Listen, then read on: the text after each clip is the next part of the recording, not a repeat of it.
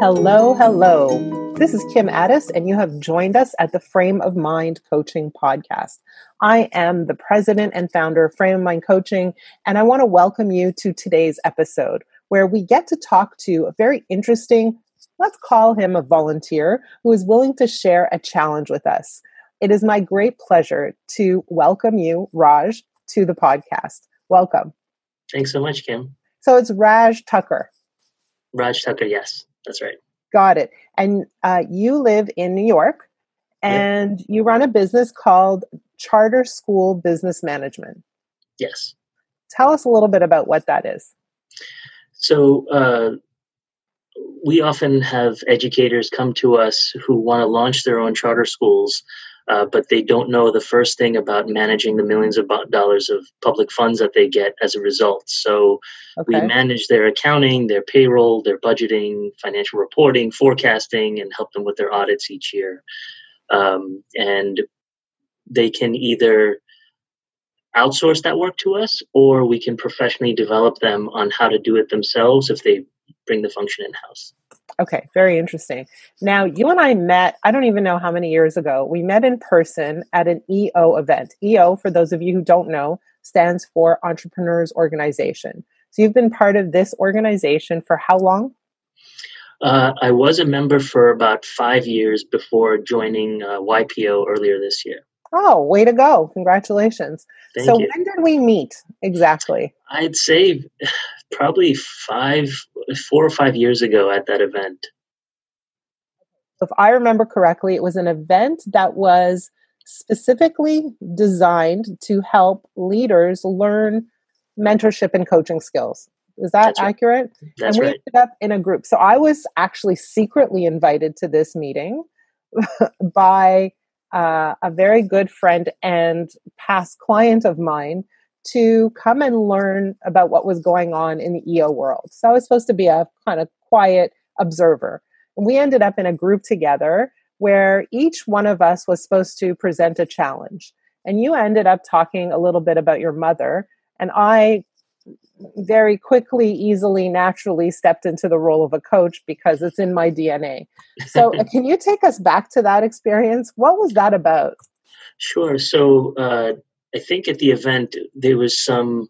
We were simulating the uh, conversation that typically happens in a forum meeting, where uh, forum members get vulnerable about what's uh, particular challenges that they're going through, and uh, I volunteered to be the uh, you know the volunteer. Uh, I volunteered that day, and I described how for most of my life my mother has you know was always um, very challenging, uh, partial to my older brother, uh, and I naturally was closer to my father. And I think afterwards you had invited me, like there was some live coaching there, but you had invited me to do a, a, call afterwards. And I think that's where the impact was, where I think you had so masterfully kind of invited me to accept my mother as she was um, instead of expecting her to act any differently um, and for some reason, I was like, you know, I haven't tried that. Let me let me do that.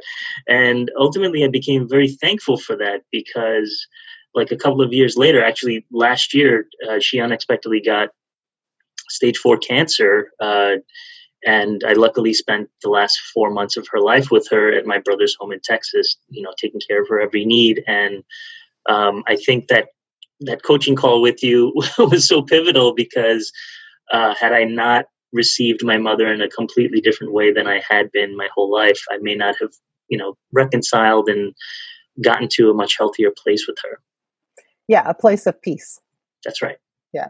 So, and I just want to kind of pause there for a minute because I think this is really important. A lot of times there's someone in our lives um, that, you know, we wish showed up in a different way. And when that experience happens, we feel out of sorts. You know, we get to a place where we are out of alignment. And the minute we decide that that person doesn't need to change in order for us to be happy is the moment we reclaim, we re own our sense of well being. And so this is relevant for every single person because there's someone in everyone's life who rubs them the wrong way. And then they come home and they're super frustrated. And, you know, there's a lot of anger, resentment, confusion, all that kind of stuff. And once we are able to understand where they're coming from, why they show up the way they do, and be at peace with it, all of a sudden we're good again. We can breathe. So, but you come today with a completely different challenge. Yes, yes. Uh, so tell us about what's going on right now. Yeah, so I think I've spent uh, a couple of, uh, you know, several years reconciling all of uh, a lot of different matters, and I and right now I currently feel like okay, my my mental health is in the healthiest place it's ever been, um, and the only matter that's facing me my, right now, and I could be just telling this to myself, is is my physical health, um, where I think for probably since college I've been 20, 30 pounds overweight, um, and I think given my my father's uh, history with with his health, uh, so f- from age 50 he had his first heart attack and then over a 19 year period he had seven you know six more heart attacks for a total of seven. He had quadruple bypass he had you know dozens of stents put in him uh, he had a cardiac defibrillator um, until he you know passed away in 2013 so at this point i'm five years away from when he had his first heart attack. Uh, i've been told by my doctor that you know if, if i could just lose 20 30 pounds that could drastically change the outlook of my life uh, my my lifespan. And i think with my mom also passing away at age 69 last year he, he died at age 69 and uh, so did she uh, in my head um, the story i'm telling myself is i've got 24 years left. Um, who knows really how much time i actually have um, whether it's longer or shorter than that but that's what i'm telling myself think that's, I'll pause there. okay. So um, I'm going to kind of talk about something very interesting. Um, a lot of the kind of health coaches, nutritional coaches out there might ask you a very specific question. And I'm going to ask it, but then I'm going to take you in a different direction. So, why is it important for you to lose weight? Is it simply to extend your life? Or what, what is the driver? The driver for me is to uh, ex- extend my life because um, I have such peace uh, when it comes to my life at home with, with my wife Nadia, um, married 12 years, and, and we're in such a wonderful place. It took a lot of work to get here, but uh, so that's working really well. My daughter is, uh, Reina is amazing. She's 11 years old. Uh, things at, at my company, you know, during COVID, of course, there's a lot of challenges that are coming up, but things are as good as they can be uh, given the state of the world at the moment. Um, so I feel peace in in in all other areas of my life, and it feels like if I could get to this one challenge, then I can extend my life, you know, um, and enjoy more of what I finally currently have. Okay. So there's a theory out there that says, well, if you really, really um, wrap your ar- arms around your why, then that's going to be the motivation you need to get to where you want to go. I don't happen to believe that. Okay. Okay. So the reason is that I think your why is pretty damn compelling, right? Like it's, you know, it's about your life. It's yeah. like literally, in your case, it could be a matter of life and death given your history and your genes, who knows, right? Right. And because you have so many great things going for you, you're highly motivated to take care of this issue. However, you've been trying a whole bunch of different things, and it doesn't seem like that why is compelling enough. Yeah, there's definitely a lot of bad habits. Uh, I definitely have an interesting relationship with food where I've equated uh, food to whether or not I'm loved, you know, I, I know I know there's a long history there. Um, uh, I sus- suspect I know where it comes from, uh, but yeah, the compelling why is certainly there, uh, and the behavior changes are that that I've been trying to do are inconsistent at best. Um, there's definitely some times where I want to either consciously or subconsciously misbehave and and uh, you know just just just treat myself or okay. um, you know and and I know that taste at least in my head I prioritize taste over nutrition which I know it should be the opposite okay. you know so so what I want to say to you is that again your why is very compelling but your why not is more compelling and it's the case for all of us. Like the reason that you want anything, the reason I want anything is because we believe that that will be fulfilling, satisfying, lead us to a happier, better life. That's why you want to get healthier, ultimately. But your why not is at play. And those are all the reasons that are interfering with your ability to, in your words, um, behave with consistency. So I don't think you lack knowledge. I don't think you uh, are uneducated and you're unaware that eating you know a ton of fried food isn't probably the best idea right? Like you're aware you're conscious hey this is something that will make me feel better. This is something that will probably not lead me to my goals. Okay. That's right. Right. So here's the interesting thing. In this conversation that we've had you've mentioned the word peaceful. Peaceful? Many many times. Mm-hmm. And it sounds like that's really a driver for you. And you also mentioned that in your life with your wife, you are at a peaceful place, but it took a lot of work to get there. Mm-hmm. Can you describe that for me, please? Well, so she and I have, the two of us have always been in a great place. Um, however, I think a lot of uh, family influence, uh, mostly on my side. Uh, my wife is Muslim and I'm I'm Hindu, and we're not supposed to get along. Uh, and t- to us, we were just like, listen, if our values align, um, who cares about certain practices or not? Like, you know, you do what you do, I do what I do, and I'm not even so religious myself, and so to us it wasn't a, such a big deal, uh, but to family members it, it, was, and that was definitely part of. You know, my father was very accepting. Um, my mom wasn't until the end, uh, where she realized and, and reconciled with with my with my wife around around that, um, and you know, so and I've also um, we've we've done the Getting the Love You Want uh, series. Uh, well, read the books and went to the seminars with Harville Hendrix and uh, Helen LaKelly Hunt, and um, we've done a lot of the work. We've done, you know, uh, every marriage has um, the ability to get there if you put in the time. So, uh, you know, we we put in the time, and and Okay, so so it's interesting, right? So you have this relationship where you had opposing forces. And yet, for whatever reason, you you consistently behaved in a way that said my marriage comes first. Yes. Do you see the parallel between that? Oh, totally. yeah, my health comes first, and and uh, yeah, I, I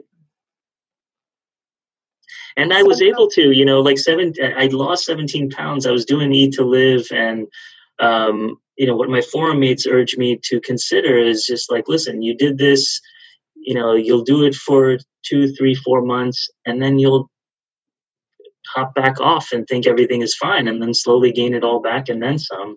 So they urged me to consider doing some sort of sustainable eat to live that it's not this big grandstand for x amount of time drop the weight think it's all fine and it's it's got to be a sustainable thing for the rest of my life not just for a short time frame to get the short term results.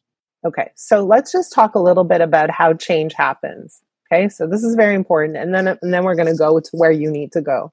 Okay. so a lot of people think that what they need to do in order to reach their goals is behave differently.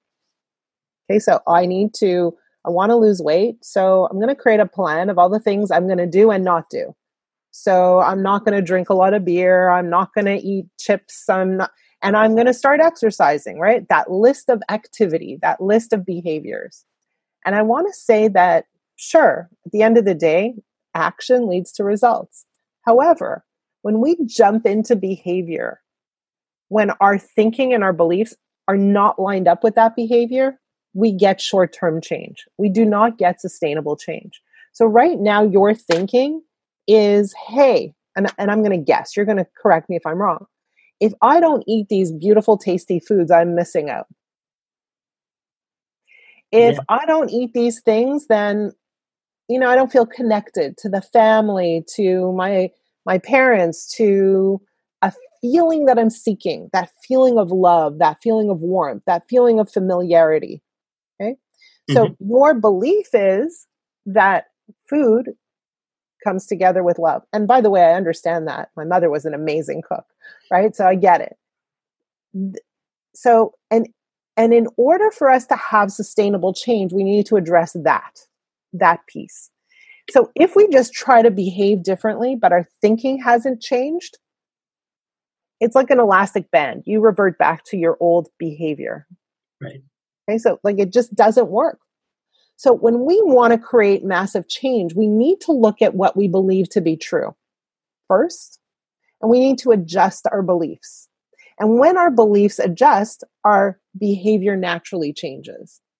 And so, what I want you to think about is this whole concept of peacefulness, because peacefulness is your driver, is your key driver. And so, I want you to think about whenever you put something in your mouth, mm-hmm. does this create peace for me? Hmm. Will it create peace for me tomorrow, in a week from now? Does this actually create peace? Or does it give me a short term fill of an emotion that I'm desperately seeking? And can I find that emotion elsewhere? Hmm. So, so it's a very different approach where rather than making a big grand plan about what you're going to do and what you're not going to do day in and day out and force yourself into a disciplinary routine, we're going to change that model to making very small decisions, one bite at a time. Okay. And again, that decision is based on the litmus test of whether or not this is going to bring you peace. Wow. Because what does that do? That all of a sudden takes away all of the stress, all of the tension, all of the hyperness, you know, that stress feeling around food.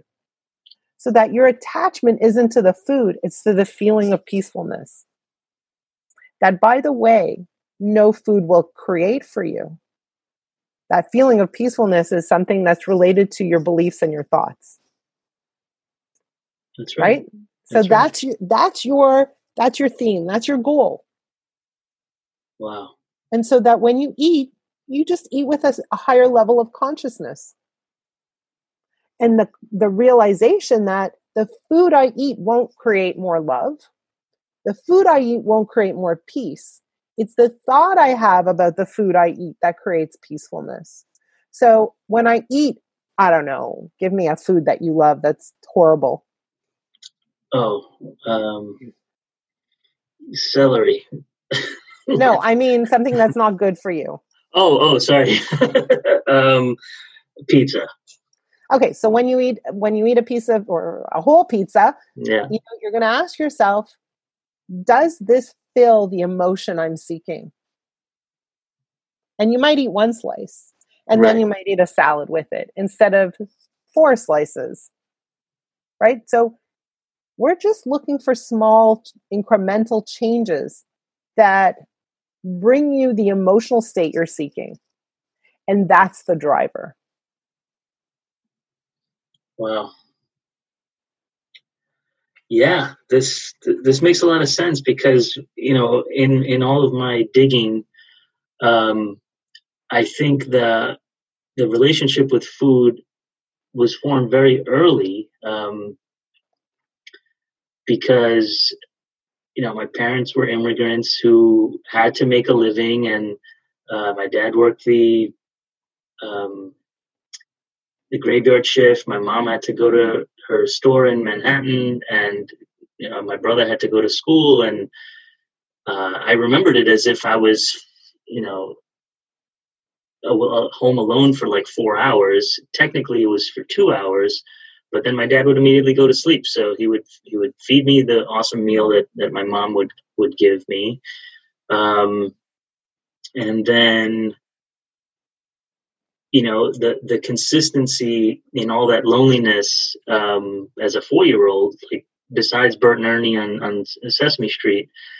Um, it was you know it was just like all right well that food is there and i would definitely do you know my mom would hide the sugar and i would climb up on top of the fridge and know where she hid it and i would take spoonfuls uh, you know, believe it or not i would eat pearl drops toothpaste because it tastes so good you know wow. it was it was it was ridiculous you know uh, but um I, I I did all those things that I wasn't supposed to do uh, probably out of fear because I, I just felt so so alone. Um, and I know, you know, I whenever I look back at childhood, I always like pinpoint, you know, me being the younger version of myself, sitting in the windowsill, um, saying goodbye, uh, waiting for someone to come home, and then as soon as they did, then it was a whole different thing. But then once my dad was home, it was still lonely, and then he would get up at noon to feed me lunch, and then around two thirty, my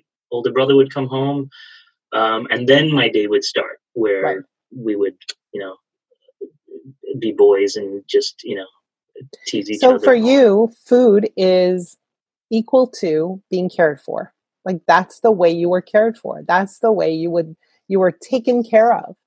That's right. And so what we need to do is rewire that and understand you have a family. You're not lonely anymore. And so your job is to really pinpoint when I reach for these foods that aren't particularly healthy for me, what is the emotion I'm trying to fill? And how else can I fill it? So that I'm relaxed, I'm calm, and I'm seeking peacefulness rather than filling frenetically this hole that I'm trying to address and take care of through eating. Wow. Yeah.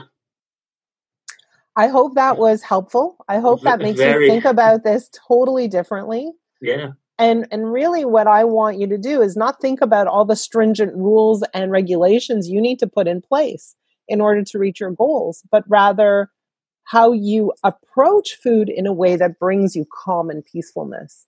And as you do that, the decisions you make will be lighter, easier, less harmful. And yeah. and fuel your sense of peace at a much larger level. Wow. I can't thank you enough, Kim. This is this is phenomenal. And by the way, I meant to mention that I've been reading your book uh, about um, what you know what you focus on grows, and I'm about halfway through, and it's you know all these short stories that just you know get right to the heart of the matter, um, and it's it's been phenomenal. You know, so that's been part of uh, you know also just you know kind of changing as you did with the last time you would help me you know just just to change the thinking and then that automatically changes all the behaviors uh, because we get so you know caught up in um, you know all these thoughts and uh, it's just, yeah if you just see things differently it's it's it's a lot better so yeah, I appreciate you getting right to the heart of it so it's damn my, clearly, you know. it's my pleasure. And here's the thing, you know, any time that we feel like agitated, out of sorts, a negative emotion, that's an indicator that our thoughts are pointing us away from what we want. And so, you know, you're like, oh, I have all this peace around me, except when I think about food and my health. And that's an indicator that your thoughts are pointed away from what you want. So you know what, what we want to do is usually when we feel bad we want to jump to action and i always tell everybody before you jump to action look at what you believe to be true about this situation this problem this area of frustration and adjust your thinking before taking any action so that's the lesson for wow. the day wow so brilliant thank you so much i can't thank you enough and uh, if there is some way that i can thank you please you know, let me know. I will absolutely do that. And for those of you who are listening, if you have a challenge that you want to address and you want to be on the podcast, please reach out to me. My email address is kim at frameofmindcoaching.com. And if you have a, a, a challenge that you don't want to address on the podcast, reach out anyways. My email address is kim at frameofmindcoaching.com. Raj, I want to thank you so much for being bold and willing to volunteer on my podcast. I think that your challenge is not unique. I think a lot of us are in the same boat. So thank you so much for for sharing that situation and that story mm-hmm. and for being bold enough to come onto the podcast too. And I certainly hope we stay in touch. Yes, thank you so much, Kim. I, I can't thank you enough. My pleasure.